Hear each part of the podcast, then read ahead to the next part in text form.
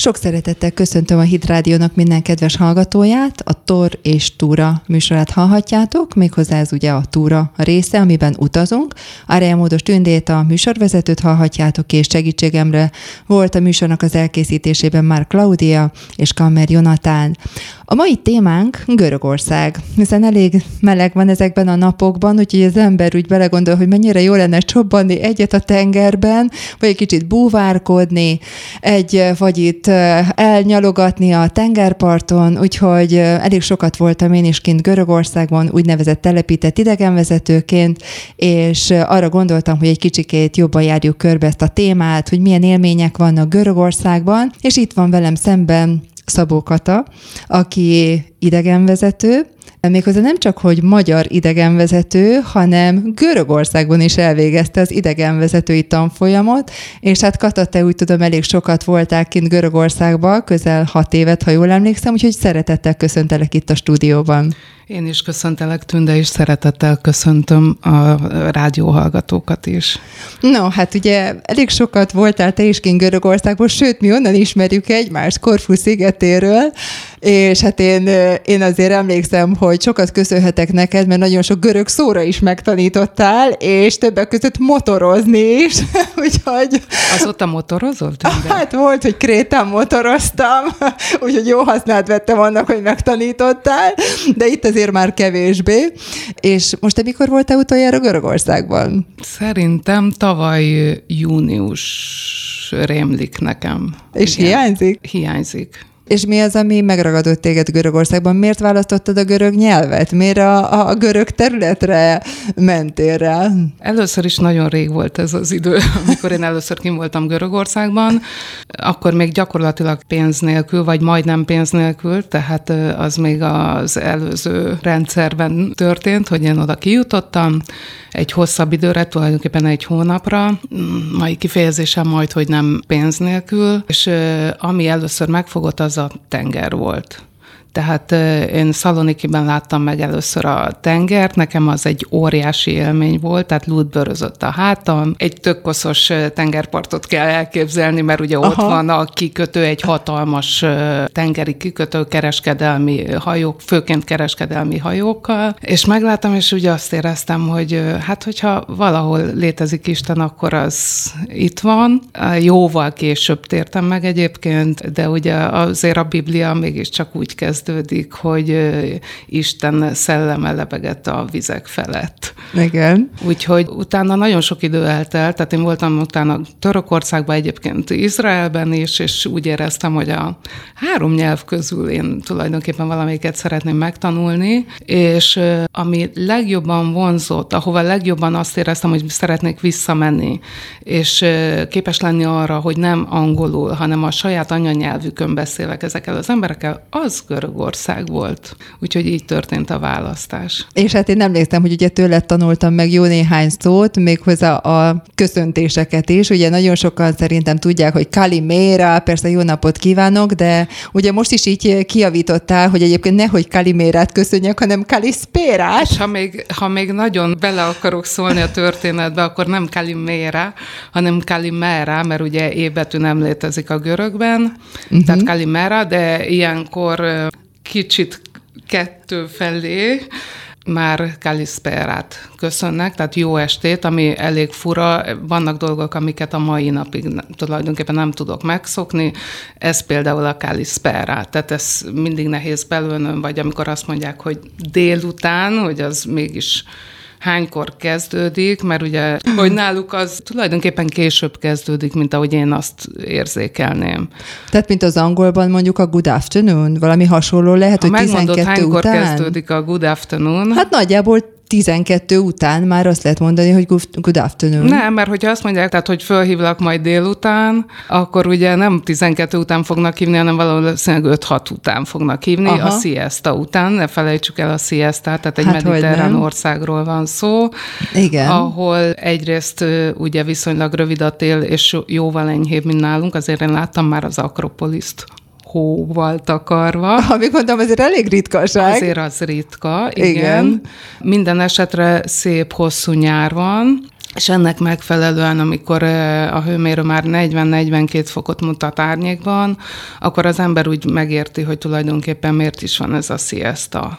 Ők a sziasztát ilyen kettő körül kezdik? Kettőtől hát ötig, vagy valami ilyesmi? Klasszikusan, akit így nagyon klasszikusan föl tudok hozni egy példának egy barátom, akinek fél kettőig körülbelül tartott a munkaideje, hazament, gyorsan e, megebédelt, majd pedig következett a sziasztá. Nyilván attól függ, hogy valaki hogy végez a munkaidővel. Hazamegy, és akkor körülbelül 5-6-ig alszik, utána jön a délutáni kávé, majd pedig... Nehogy hirtelen már... fölpörögjenek, hogy egy lépésről lépésre. Lépésről lépésre, tehát a kávézás az nem úgy zajlik, hogy espresso, tehát az olaszoknál ugye a nevében is benne van, hogy fölhörpintjük, hanem az úgy egy, egy-két órás ücsörgés, akár társaságban, akár társaság nélkül, és mire összeszedik magukat, addigra jószerivel lemegy a nap is, Aha. fölfrissülnek, kimennek valahova, vagy sétálni, vagy beülnek valahova vacsorázni,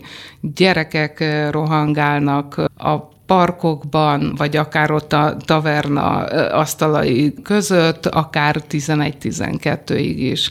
És tényleg valahol érthető. Tehát most, hogy ugye nálunk is egyre megelegebbek a nyarak. Mi is kezdjük átvenni talán ezt, és megértjük őket, hogy miért pihennek le délután. És ugye nyitvatartás is ehhez képest alakult. A boltoknak a nyitvatartása. A boltoknak a nyitvatartása, hát egyrészt nem ilyen lusta módban nyitnak, mint mi, tehát ez a tíztől, amikor egyébként mindenki dolgozik, hanem 7-8-kor ők már bőven nyitva vannak, viszont attól függően, hogy milyen nap van, zárnak be délben, és akkor délután vannak bizonyos napok, tehát amikor kecsütörtök péntek konkrétan, amikor délután is nyitva vannak. A délután az azt jelenti, hogy gyakorlatilag sötétedésig, akár fél kilenc-kilencig is. Említetted, hogy nem espresso kávét fogyasztanak. Én emlékszem, hogy volt ez a jeges kávé, amit te nagyon sokszor hízogattál. Frappé. A frappé. Amit Nescafé-ból készítenek, ugye jeges kávé.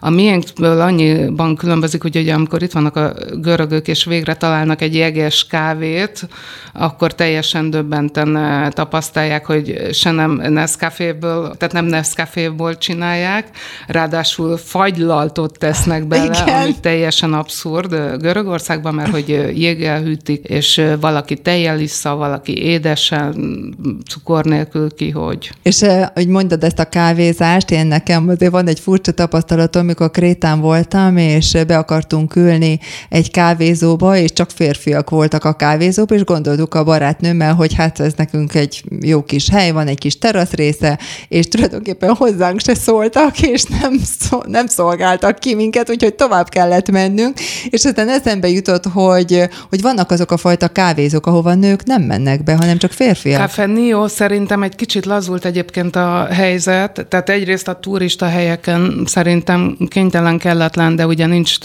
a turisták által nincsen tiszteletbe tartva annyira, mint a helybeli lakosok által. Inkább kis falvakban kis vannak falvakban. ezek. Tehát uh-huh. gyanítom, hogy most már, hogyha, hogyha tengerparti részre mész, egyre nehezebben találsz kafeniót, de azért elvétve fogsz találni ott hölgyeket is. Viszont, hogyha elmész mondjuk egy hegyvidéki helyre, faluba, ahol a madár nem jár, turista meg még kevésbé, ott valószínűleg nagyon-nagyon meg fognak nézni téged, hogyha bemész. És lehet, hogy kiszolgálnak. Ha görögül szólalsz meg, akkor még nagyobb valószínűséggel. Igen. Az sokat segít sok mindenben. Igen, igen. De tény és való, hogy oda csak férfiak szoktak beülni. És ez a, az a görög nyelv, ugye, mivel te görög szakra jártál, te azért eléggé belemélyedtél ebbe a görög nyelvben, és hát ugye ez eltér az ógörögtől. Mennyire ér érted meg az ógörögöt, hogyha azt, azt olvasod azt mondjuk? Hallgatom, mert, ha, igen. igen. Eh, ha azt hallgatom, elég nehézkes a kommunikáció, mert ugye itthon az Erasmusi kiejtést eh, használják ógörökben, ami teljesen eltérő az új görög kiejtéstől. Egyébként az mostani görögök, és eh, mellesleg zárójelben a brazilok is az új görög kiejtést használják az ógörögre. Tehát Aha. új görögül olvassák az ógörögöt. Nálunk az egyetemen egyébként hát egy nagy kavar volt, mert ezt azt szétválasztani, hogy most ógörög óra van, és ugyanazokat a szavakat, nem ugyanazokat a mondatokat, mert hogy elég sok változáson ment át a nyelv, de hogy tehát rengetegszer már új görögül olvastuk az ógörögöt, ógörögül az új görögöt, Aha. tehát volt egy kis kavar ebből. Aha. Sokat változott a nyelv. Az ógörögből egyrészt ne felejtsük el, hogy mondjuk Homérosz nyelvétől akár csak Nagy Sándor nyelvezetéig, vagy akár a Krisztus idejéig, gyakorlatilag ez 800 év. Tehát ha belegondolsz, Igen. hogy mennyit változott mondjuk 1200-tól 2000-ig a nyelv, azt kell valahogy így összehasonlítani uh-huh. ezzel az időszakkal. Tehát ezen belül is rengeteget változott. Ráadásul, egy, ha kinyitsz egy ógörög szótárt, akkor ott van, hogy ki használta és hogyan azt a szót. Tehát, uh-huh. hogy ez most Homérosztól van, uh-huh. vagy Platontól, vagy valaki mástól, vagy a koiné, ami új görög nyelven kini, tehát a, a kiejtésben rengeteg változás van, de egyébként nyelvtanilag is. Ami talán a leginkább megmaradt, az a szókincs.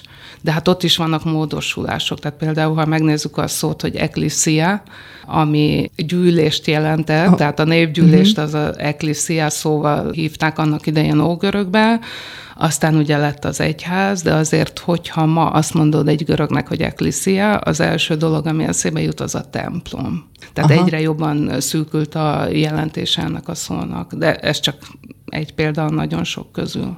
És ugye a mostani görög nyelvben is van, amit használnak a beszélt nyelvben, és mondjuk az újságokban is mást használnak. Most már nem annyira, de volt egy bizonyos kétnyelvűség, ami azt jelenti, hogy ugye Nagy Sándor a hódításaival elérte, hogy a görög az lingua franca lett, tehát az, ami ma az angol nyelv.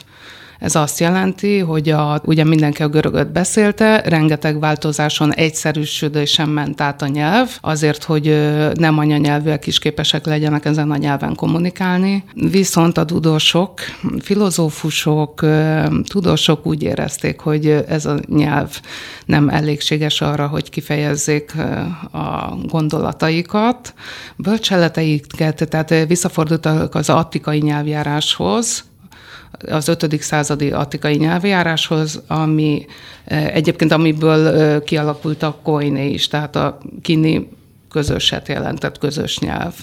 És ugye gyakorlatilag egyébként az egyház is ezt átvette, tehát ezt a bizonyos eh, tudós nyelvet, amit volt egy pillanat a 18. század végén, 19. század elején, amiről úgy gondolták, hogy azért jó lenne, hogyha az irodalmi és a beszélt nyelv az közeledne egymáshoz. Ennek az eredménye, így most a részletektől eltekintve lett az úgynevezett Katharevusa, Katarevusa mondjuk magyarosan kiejtve, ami egy hát megtisztított Katharoszas tisztát jelent, meg tisztított nyelv. Az a lényeg, hogy minden idegen szót, ha lehet, akkor hagyjunk ki belőle. Tulajdonképpen megmaradtak tudós elemek, amiket használtak főként a bürokráciában, nagyon sok ebből megkövesedett, tehát a mostani, ehhez képest a Kafarevuszával szemben ott volt az úgynevezett dimotiki, tehát a népnyelv, és ma az úgynevezett új görög nyelv, ami, amit használnak a görögök, ami megőrzött nyomokban néhány elemet a Kafarevuszával. Erre nem emlékszem, hogy mikor törölték el a hehezeteket például, ami ugye ógörökben még megvolt, tehát most egy hangsúlyt használnak az új görögben, és ami érdekes, viszont ami a mai napig megvan, hogy nagyon-nagyon sok dologra két szó van uh-huh. a mhm. mai napig. Most így eszembe jutott így a nyelvökről a bazi nagy görög lagzi film, amiben ugye az apuka megjegyezte, hogy minden szónak tulajdonképpen az eredet a görögre vezethető Megnyugtat, vissza. Megnyugtatlak, tudnék, hogy a mai napig találkozó ilyen emberekkel, tehát hallottam már a legabszurdabb dolgokat, körülbelül olyan, mint a bazi nagy görög lagziba a himonász, tehát a kimonóból hogyan vezeti le, tehát télen hideg van, tehát olyankor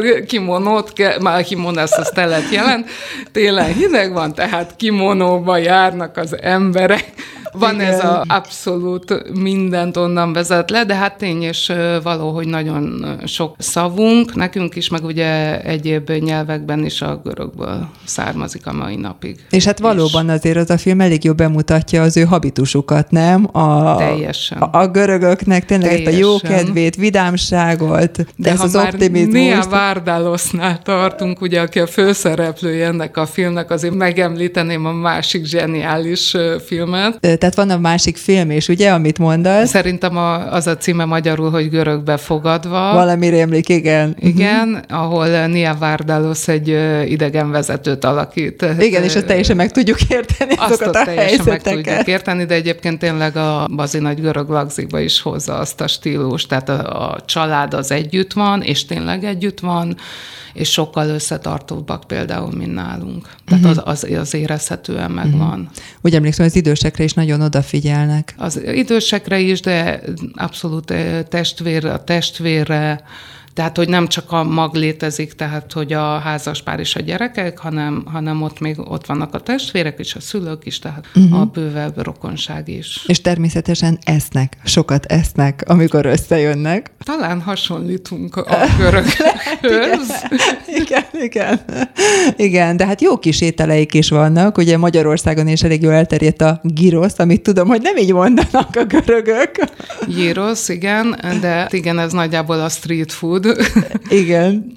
Semmi több, viszont hát egyrészt tényleg szeretnek enni, de ami nekem nagyon furcsa volt, hogy, hogy amikor ők beülnek egy tavernába, akkor a rendelés a turistákhoz képest, bár nem tudom, hogy egy jó eleresztett turista miket rendel, de ami nekik furcsa, ugye, hogy meg, megérkezik egy bármilyen országból, valaki is kér egy görög salátát. Aminek ami ugye a neve A neve paraszt saláta görögül, horiátiké, tehát a paras saláta utalva arra, hogy minden, ami van otthon, zöldség, azt belevágjuk, leöntjük egy kis olajjal, egy kis jó kis fetasajt, és kész a uh-huh. úgynevezett görög saláta. Tehát ők rengeteg előételt szeretnek oda kitenni maguk elé, akkor is, hogyha utána kuka az egész, mert nem bírnak ennyit enni. Nagyon sokféle előételük van. Egy-kettőt egy mondjunk, a zaziki. Hát a zazikit szerintem mindenki ismeri. Igen, az már Magyarországon is nagyon elterjedt. Kapor, fokhagyma, meg görög joghurt, azért az lényeges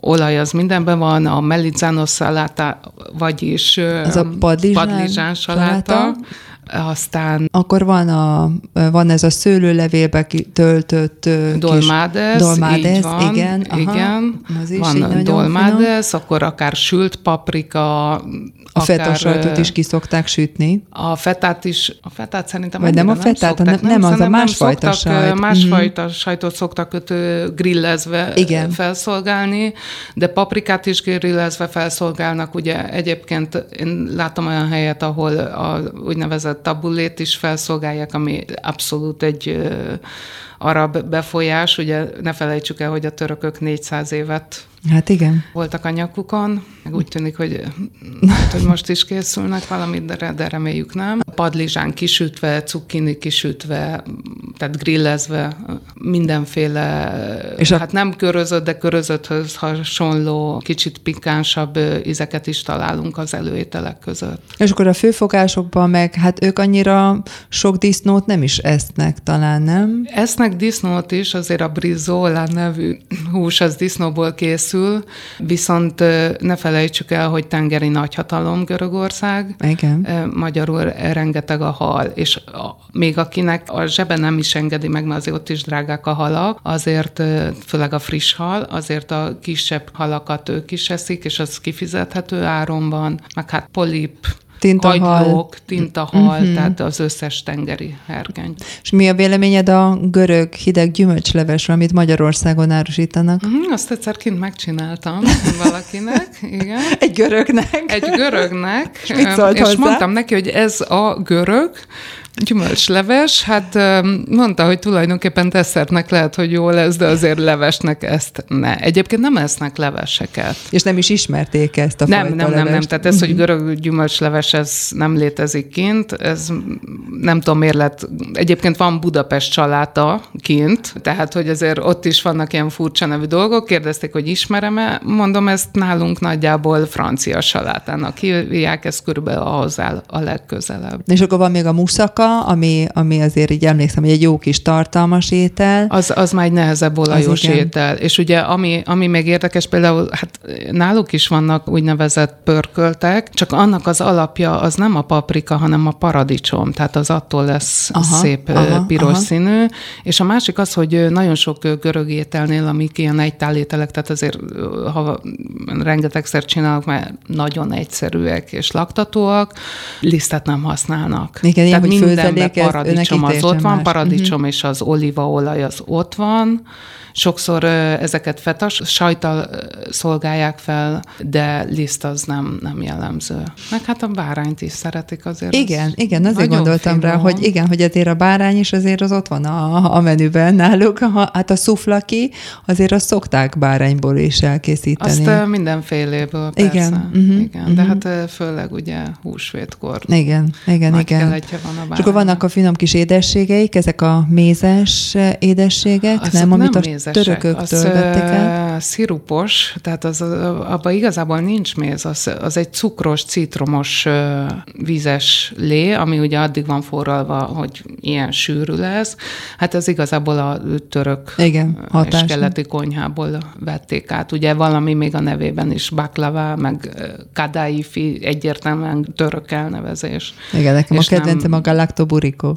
A galactoburiko az már inkább a, tehát a gála ugye az az a, az a tejben, tejben arra vagy valami hasonló. Igen, de az is nagyon finom. Nagyon finom. És akkor rá mit isznak, ugye a görögök? A kis úzót, vagy hát, rá a vagy recinát? előtte? Hát előtte is azt hiszem, Én szerintem inkább is. azt a, a, a kis mezerdeszekkel, tehát az előételekkel együtt, ugye Igen. bejön a képbe az úzó, krétán a raki, tehát ami egyfajta pálinka, tehát cipuro, törköly pálinka tulajdonképpen, gyantás bor, amit említettél, a recina. Igen de hát azért sört is isznak. Most, uh-huh. hogyha valaki nagyon támogatja a görög gazdaságot, akkor a görög söröket kéri ki. Uh-huh.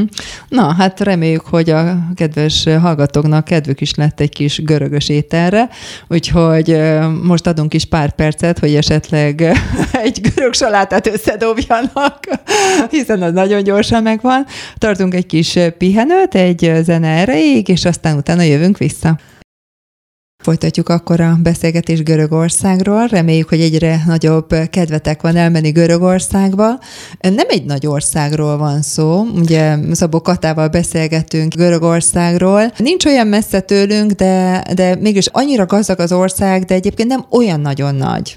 Nem olyan nagyon nagy, de minden relatív. Tehát Igen. ha Magyarországgal hasonlítjuk össze a 93 ezerrel, akkor mégiscsak viszonylag nagy, 132 ezer uh-huh. négyzetkilométer, ami a lényeges, hogy ugye rengeteg szigete van, mert tengerparti ország, tehát 1300 sziget van, ahol mindig is furcsálódtam, és nem értettem, hogy hogy számolják, tehát hogy a sziklazátony az hol válik szigetté, vagy hol nem. Minden esetre körülbelül 170 a lakott szigetek száma, és ami nagyon-nagyon érdekes, hogy ugye Hát egyrészt a lakossága körülbelül annyi, mint a miénk, illetve ugye mi elfogytunk, ők növekedtek, mert ugye több a bevándorló, tehát körülbelül 10, most már 10 és fél talán a számuk, mármint millióban. Tengerparti rész összhossza az 15 ezer kilométer. Oké, okay, nekünk 15 is jó lenne, azt hiszem. Nekünk nagyon jó lenne még 5 kilométer is, Igen. de itt az a lényeg, hogy egy kicsit összehasonlításképpen Afrikának körbe-körbe uh-huh. tengerparti hossza az 30 ezer kilométer, európai 38 ezer. Magyarul annyira tagolt a partja, hogy na most jön a kedvcsináló, hogy bárki bármire vágyik, azt ott megtalálja. Egyrészt ugye a négy ötöde az hegy, hegyekből áll, tehát legmagasabb pontja, mint tudjuk, a 12 Olympus. olimposzi isteneknek a lakhelye, Olympus 1000, vagy még 2917 méterével, tehát van erdős része is, bár ezt a görögök úgy tűnik, hogy elfelejtik sokszor. Engem sokszor szoktak kérdezni egy dologról, hova menjünk nyaralni. És erre az egyedüli válasz az azt tud lenni, hogy mit keresel? Hát igen. Mit szeretnél? És ahhoz képest lehet megmondani, hogy hova érdemes menni. Homokos partot szeretnél, Kopár-szigetet szeretnél, Zöld-szigetet szeretnél, kis velencei hatást, kis török hatást a másik oldalon, szárazföldi részt, kirándulósabb részt, elhagyatott falvakat, minden, mindenük van. Tényleg a homokos minden. tengerparton mit szoktál mondani? Hol? Attól függ, hogy mennyi pénz van rá. Amit nem szoktam, tehát nekem nagyon nem a kedvencem, az Katerin és környéke. Ugye most az összes, ugye az az a rész, ahova busszal szoktak legtöbben lecsorogni. Igen. Szaloniki alatti részre gondolok, ami eléggé népszerű, mert hogy viszonylag olcsó. Ugye most a piros zónák miatt gyakorlatilag nehéz a megközelítés busszal, repülővel se biztos, hogy annyira könnyű. Hát igen, mert most repülővel is azért bevezettek különböző dolgokat. Bevezettek, most... és ráadásul ugye a görögök nagyon jól kezelték, mert ők időben léptek, tehát időben zártak le mindent, teljes kijárási, nem korlátozás volt, hanem kijárási tilalom, tehát nagyon-nagyon jól kezelték, viszont onnantól kezdve, hogy megnyitották a határokat, most például pont néztem, hogy hogy tegnapi esetszám az 203 volt. Igen, Ehhez a, hozzáteszem, hogy ennek a több mint a fele az 40 év alattiakat érint, és ugye azt mondják, hogy az életforma miatt, mert hogy elkezdtek bulizni és eljárni otthonról, ami életformához hozzátartozik, hogy ők tényleg éjszakai életet élnek. Nyilván nálunk is van egy olyan réteg, de ott jóval inkább jellemző ez, hogy Hát igen, nem mondjuk, otthon ülőek a görögök. Nem, nem, és ilyen 10-11-kor elindulnak, és hát persze abszolút kint élnek. De hát ugye mit is csinálnak? Játszanak? Táncolnak?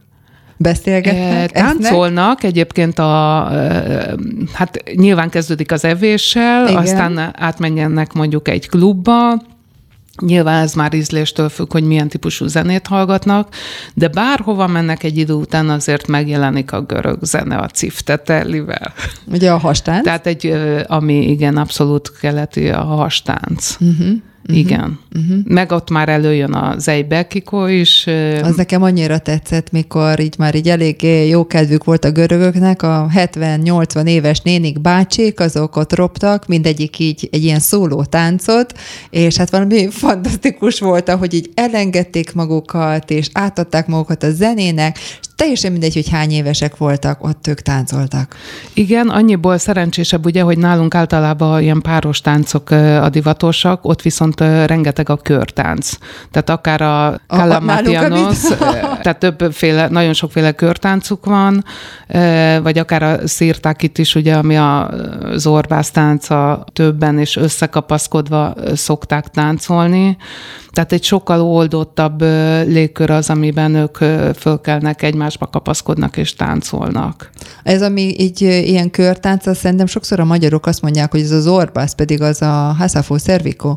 A Hasafo Cervico az csak az egyik a körtáncok uh-huh. közül, tehát az uh-huh. a mhm. legegyszerűbb, Igen. bár a elnevezésében szinte a legnehezebb. Igen. Egyébként a Kalamatianos is körtánc, és mondom, lehetne még folytatni. És ez a tányér törös? Az a Zeibekiko, uh-huh. ami Hát van egy ö, olyan műfaj Görögország, amit úgy hívnak, hogy rebetiko, ami nagyjából a blueshoz szokták hasonlítani. Tehát egy kinti társadalomnak a perifériáról indult ez a műfaj, még mondjuk a 19. század végén, 20. század eleje, amikor is akkor még ugye nem volt meg a lakosságcsere. Gyakorlatilag teljesen a periférián élő hasis szívó emberkék beülve, vagy a piac környékén énekelve írták ezeket a dalokat, vagy akár börtönben. Ne felejtsük el, hogy az egyik jellegzetes hangszer a buzun kívül a baglamász, ami egy nagyon-nagyon pici hangszer.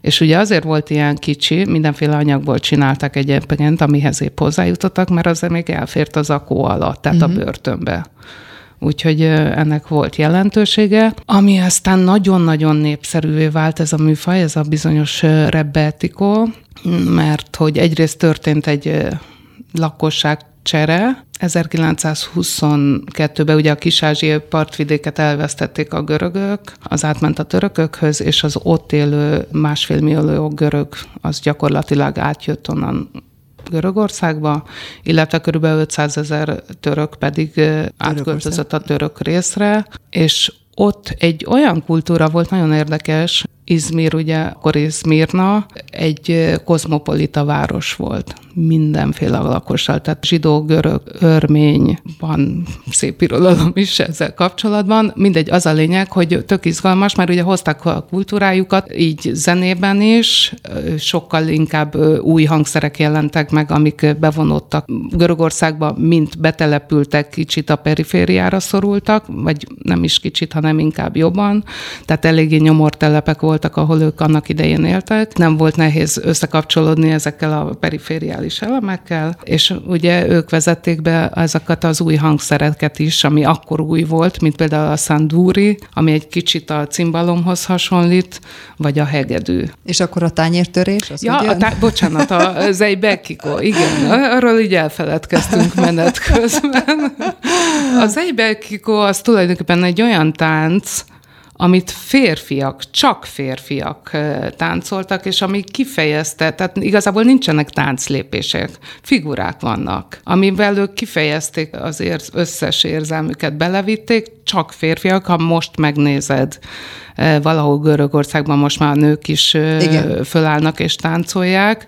Ugye a ritmus egy, egyébként teljesen ilyen 7-8 meg 8-9 tehát teljesen más, mint a mi két meg négy negyedünk, amihez hozzászokott a fülünk, és amikor ez az egész hogy kapcsolódik a tányértöréshez, tehát gyakorlatilag az már egy ilyen mutogatós dolog, hogy azért nekem van pénzem, hogy kifizessem ezeket a tányérokat, tehát az már a 40-50-es évek, amikor ez gyakorlatilag úgy az arisztokráciához is eljutott ez a zene, és annyira népszerű lett. Uh-huh. És akkor már elkezdték a... A tányértörést. Tányértörést, és... Még férfiaknak a kezében sokszor láttam így ilyen morzsolgatni, ilyen olyasmi, mint egy rózsafűzér, de úgy tudom, hogy semmi köze nincs a Kombolóinak hívják, igen. igen, azt szokták morzsolgatni, tehát ő levezeti az idegességet, illetve a idegenvezetők pedig dilit kapnak tőle, amikor a buszon ezt hallják, hogy morzsolgatja egy görög a kombolóit, de egyébként, ha már szóba került, Náfplióba, ami egyébként az újkori Görögországban nem az első, de a második fővárosa volt, ott van egy kombolói múzeum. Még ez a Peloponnészoszi félszigeten van. Igen, igen. A, a, ami nagyon népszerű ott a közelében, az Tóló. Igen. Tehát, szoktak Ó, ismerni talán Ott voltam a legelőször úgymond telepített idegenvezető Tóló Panikán. És hogy tetszett? Tetszett nekem, mert mentünk ugye Epidavrosba, a színházba, akkor mentünk olimpiába, ahol ugye az olimpiai játékokat megrendezték, tehát uh-huh. hogy annyi érdekes hely volt, akkor Korintos, a Korintoszi csatorna közel volt, úgyhogy ezek mind a programoknak a részei voltak, és nekem, nekem nagyon tetszett az a rész. Uh-huh. Szerintem gyönyörű, gyönyörű. Igen, Egyébként igen. is a Peloponnészos is nagyon gazdag ókori romokban. Igen, és hát ugye aztán onnan meg, hát végül is ott a szigetek is ott vannak, nem? A Hidra, Porol, Szégina, azok sincsenek annyira messze Hid- onnan, nincs, főleg Aténtól. Nincs, mm-hmm. nincs, főleg Aténtól, ugye van egy ilyen kirándulás, hogy igen, Hidra, Egina, Porosz. És akkor még az, hogy miket lehet látni, ugye Aténban, ugye természetesen ugye az Akropolis, az, ami a legfontosabb nevezetesség. Igen, a Partenonnal. Ugye, igen, ugye Pálapostól is járt, ugye, ott Az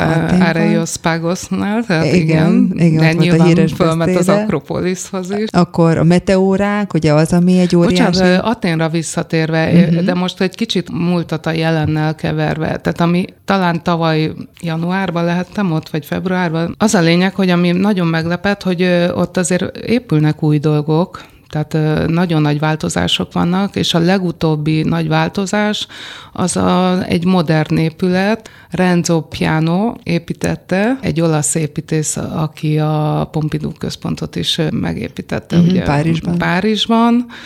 Az ő tervei alapján épült, ha nem tévedek, és nem csak opera, hanem egy, gyakorlatilag egy kulturális központ, eszeveszett, fantasztikus. Tehát én teljesen le voltam nyűgözve, elmentünk természetesen operába, ott az összes barátomat rávettem, uh-huh. hogy uh-huh. akik nem járnak operába, őket is, hogy, hogy akkor menjünk el, mert hogy az nagyon jó lesz, nagyon tetszett nekik, de építészetileg fantasztikus, és egyébként a, a Nemzeti Könyvtár is átköltözött oda. Egy hatalmas parkot alakítottak ki. Igen. Atén az nagyon forgalmas. Mennyi? 4-5 millió lakosa van? Majdnem, hogy a, a felezinte az összlakosságnak? Attól függ. Uh-huh. Tehát Atén én ugye még annak idején olvastam mindig róla, hogy hát ilyen, mit tudom én, pár százezer lakos, mondom, hogy nem, nem lehet, és aztán kiderült, hogy ugye már szigorúan a belvárost számították Aténnak, de ha belevesszük a kikötő részét is, Pireuszt, uh-huh. és gyakorlatilag ma már az egész Attikai félszigetet már ugye rengetegen kiköltöznek a központból, akkor gyakorlatilag a lakosság fele az ott tömörül, tehát uh-huh. egy 5 millió van körülbelül. És ugye nagyon sokan motoroznak ott.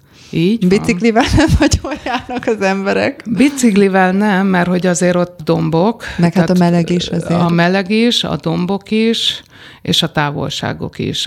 Egyébként, ha jól emlékszem, ott a tengerparti részem most már ki van építve egy bicikliút. Mennyire használják, az még egy következő kérdés. Uh-huh. De szerintem a lakosságnak a nagy része motorozik, nem? Aki nem fél, uh-huh. mert azért tehát rengetegen motoroznak, tehát nyilván egy a vezetője jobban hozzá van szokva ahhoz, hogy balról, jobbról, hát középről nem, de majd ott is megjelenik egy-egy motoros, és mondjuk egy-egy piros lámpánál ha megállsz a motorral, akkor egyszer csak ott van körülötted még 20-30 motor. Úgyhogy Aha. nyilván, mert hogy lehet vele parkolni, bár, Igen, ez, ez bár jó. ott motorral parkolni, már ott a belvárosban már az is kezd nehézkes lenni, ugye? Mert amikor ennyi motor összegyűlik, akkor már az is gondot tud okozni, de egyébként kocsival parkolni, hát az nagyjából a lehetetlen. Uh-huh. Meg, meg hát nekem az volt a nagy lep, meglepetés, amikor ugye az első időben kijártam oda, hogy hajnali kettőkor, háromkor csúcsforgalom volt. Tehát uh-huh. nem mhm. lehetett kocsival haladni. És azért a lakosok azért Aténból is gondolom lejárnak a tengerpartra fürdeni, nem? Tehát, hogy azért ők kihasználják azt, hogy ekkora tengerpartjuk van. Az én tapasztalatom az, hogy nem mindenki. Tehát van egy réteg, aki lejár fürdeni, ne felejtsük el, hogy valaki tényleg csak nyáron fürdik. Tehát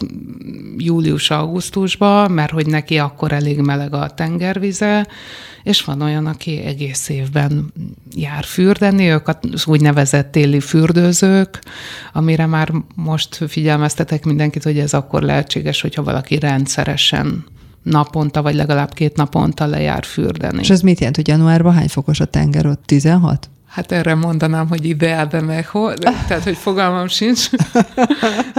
Nem tudom, de nagyon hideg, Aha. de én kipróbáltam, azért decemberben, januárban nekem annyit sikerült, hogy ugye egy 10-15-20 másodperc szerintem. Oké, okay. de elmondhatod, Lehet, hogy, hogy volt egy perc is, de nem sokkal több.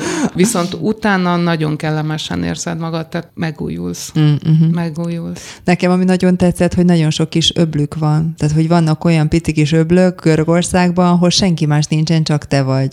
Tehát, hogy egy teljesen úgymond egy ilyen kis privát öblöd lehet, hogyha főleg motorral megy az ember, akkor olyan utakat lehet ugye találni, ami nincs is út igazán, de le tudsz menni ugye a tengerpartra, hogy, hogy ez az öblöd a tiéd. Nekem, igen, nekem igen, ez óriási élmény volt. élmény, és a, amit, ha meg ezt lehet fokozni, azok azok a részek, amit nem tudsz motorral megközelíteni, csak kis ö, csónakkal vagy hajóval. Aha. Nekem ilyen is volt. Hát az elképesztő. Tehát ilyen, olyan fehér homok, amiről nem is gondoltam, hogy létezik, annyira tiszta víz, annyira sehol senki, tehát fantasztikus élmény. Neked melyik a kedvenc szigeted, ha van ilyen? Nincs. Nincs bármelyik? Mert att, nem, bármelyik, mert attól függ, hogy, hogy mire része? vágyom. Aha, igen, aha, igen. Aha. de mondjuk így egyre jobban szeretem azt, hogyha van zöld is. Uh-huh. Ami azt jelenti, hogy ugye vagy Jón-szigetek, vagy északabbra. Hát igen, Korfu Levő. mondjuk nekem azért nagyon tetszett. Nagyon hogy, tetszett, csak hogy az, szerintem az már túl turista. Az turistás, igen, de ott volt zöld, az annyiból, igen. az annyiból volt jó. Uh-huh. Nekem Krétának a nyugati oldala, ott Hányá Retimno, az a, az a környék volt jó, meg ugye ott a Szamária szurdok, ami egy óriási élmény volt, ott azt a 16 kilométert végig, ott a szurdokban végig gyalogolni, hát tényleg ott is olyan öblök vannak, tehát hogy egy kristálytiszta a víz, tehát nagyon-nagyon fantasztikus. Gyönyörű.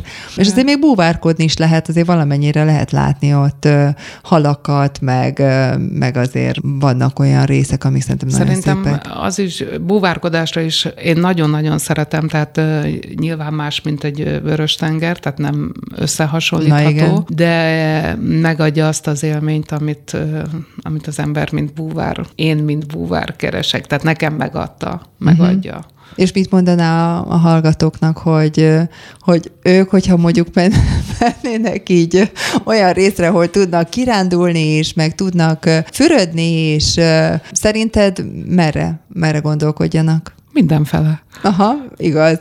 Bocsánat, de tényleg mindenfele, mert attól függ, hogy hogyha össze akarják kötni Aténnal, akkor akár, jó, ugye ott nagyobbak a távolságok, tehát nyilván, de el tud menni Szunióra, körbe ott vannak a hegyek, ráadásul síközpontjuk is van egyébként. Az Olimposzra gondolsz? Nem. Mert ott emlékszem, hogy ott is, ott is lehet, mert én volt, mikor így a csoportommal mentem Na, nyáron, és aztán akkor voilà. jöttek le sílécekkel éppen a voilà, Akkor ezek szerint ott is van, ott de is egyébként van, nem, igen. nem, tehát ahogy megyünk Delfoi felé, ott arra van egy síközpont, hát nyilván nem össze összehasonlítható az olasz, vagy francia, vagy az ausztriai vagy, központokkal persze, de, de hogy mégis megtehetik azt is. Hogy a vallások ugye nekik az ortodox, ugye a görög ortodox vallás a fő vallás, és azért ez elég dominánsan látható mindenhol. Tehát ezek az ortodox templomok, ugye ezek ott vannak mindenhol, meg, meg valahol elég vallásosnak is tűnnek a, a görögök. Te ezt hogy tapasztaltad? Hát ugye igen, ortodox keresztények, tehát eleve ez, hogy valaki keresztény, az nekik azt jelenti, hogy ortodox. Tehát sokszor mondják, hogy vannak-e itt keresztények, és akkor mondom, hogy persze elég sokan vannak a keresztények, mert hogy katolikus ország nagyjából, Magyarország, és akkor úgy azért kapcsolnak, hogy ugye nem csak az ortodoxok a keresztények, de hát körülbelül a 98 százalék az ortodox államvallás, tehát hogy, hogy hogy ez azt jelenti, hogy egészen ezekben az évszámokban nem vagyok jó, de talán 2008-ig a személyükben ott volt, hogy mi, ki milyen vallású. Uh-huh. Tehát ez egy, az utóbbi pár évben törölték el. De te voltál gyülekezetben is, úgy emlékszem a Én több gyülekezetet felkerestem, próbálkoztam, mert hát eleve a ortodox liturgiák azok számomra érdekes, de egy idő után elég unalmas, főleg, hogy ugye olyan nyelvezetet használ, hogy a mostani görögök se értik. értik. Tehát ők nagyjából, aki nem hívő ortodox, az gyakorlatilag azért elmegy húsvétkor, esetleg még egy most 15-én a Szűz Mária ünnepén el fog menni templomba, de úgy körülbelül két-háromszor egy évbe, vagy egyszer, attól függ.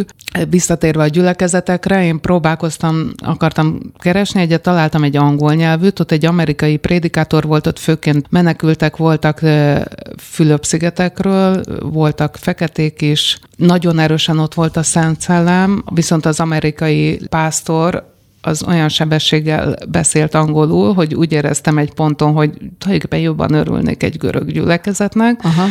Na, akkor próbáltam rákeresni interneten, mert hogy semmiféle tájékozódási pont nem volt. Akkor találtam a központban egy gyülekezetet, mondom, ez nagyon jó lesz. Bementem, volt egy pásztor, egy szál gitára, körülbelül 5-6-an 11 teremben, és egy 20 perc után éreztem azt, hogy akkor én ide nem szeretnék Aha. Eh, tartozni? tartozni, és ha lehet, akkor most gyorsan, úgyhogy valahogy így szépen kiosontam, vagy kimentem, hát nyilván nem lehetett feltűnés nélkül, tehát oda többet az életben nem, és aztán volt egy olyan gyülekezet, ami, amit a mai napig, tehát ők online is vannak egyébként, ahova aztán eljártam, ami görögül ment, rengeteg egyébként sokszor volt olyan, hogy meghívott vendég Amerikából, vagy máshonnan, és amit úgy éreztem, hogy úgy szellemiségében sokban hasonlít a mi gyülekezetünkhöz. Hmm, nagyon jó.